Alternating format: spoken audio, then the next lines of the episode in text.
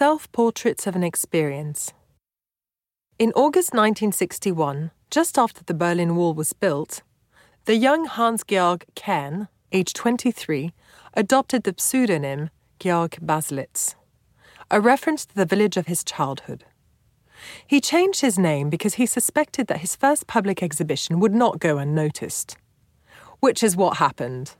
Inspired by the poems and plays he read, the first exhibition of his works in the Werner and Katz Gallery in West Berlin evoked wartime atrocities and created a scandal, followed by a highly mediatized court case. Some of the paintings exhibited represented a naked man with a disproportionately large penis. I had read that Brendan Behan, the poet, had opened his fly during a public reading. I saw that as a powerful provocative gesture. The works entitled The Big Night Down the Drain and The Naked Man were confiscated by the West Berlin authorities, and Baselitz was tried for obscenity. We went through a difficult time there. Firstly, because all the questions about my work were badly formulated and by the wrong people. Secondly, because there were no sales. With that exhibition, we sold one watercolor and a small canvas to a dealer friend. And that was all for two years. This work, entitled The Naked Man, is an allegory of the war. It was painted in 1962, the same year as the picture entitled Antonin, representing a floating head, which is shown at the entrance of the exhibition. The two pictures are an explicit homage to Antonin Artaud's writings. You could even say that it is a sort of pictorial interpretation of certain passages from his Pèse-Nerfs collection dealing with the abyss, solitude, and the suffering of the body being in the world.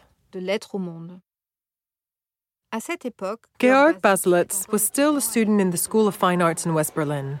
He and his friend Eugen Schönebeck, a student in the same school, survived on literature and poetry, particularly Antonin Artaud whose Pèse-Nerfs had just been translated into German. They were inspired by the Comte de Lautréamont Chant de Maldoror and the books of Samuel Beckett to create programmatic texts, which they entitled the Pandemonic Manifestos. The three originals are exhibited in the graphic art cabinet in room 4. These texts provide a framework for a first cycle of somber paintings, The Naked Man being one of them. Against a backdrop of the trial of Adolf Eichmann, the high ranking Nazi official, which began in 1961, the young artists were revolted and wished to express their rage in both their writing and painting. The title of the manifestos is a reference to the Palace of Satan, named Pandemonium, described by John Milton in Paradise Lost, an epic poem written in 1667. Pandemonium is an imaginary place they chose to reflect the post apocalyptic aspect of Germany in 1945, and as such, it is a critique of post war society. The poets lay in the gutter, their bodies in the morass. Their wings did not take them to heaven.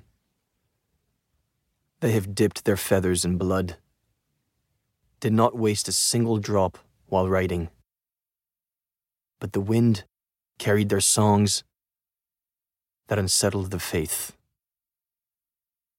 Pandemonic Manifesto 1, second version, 1961.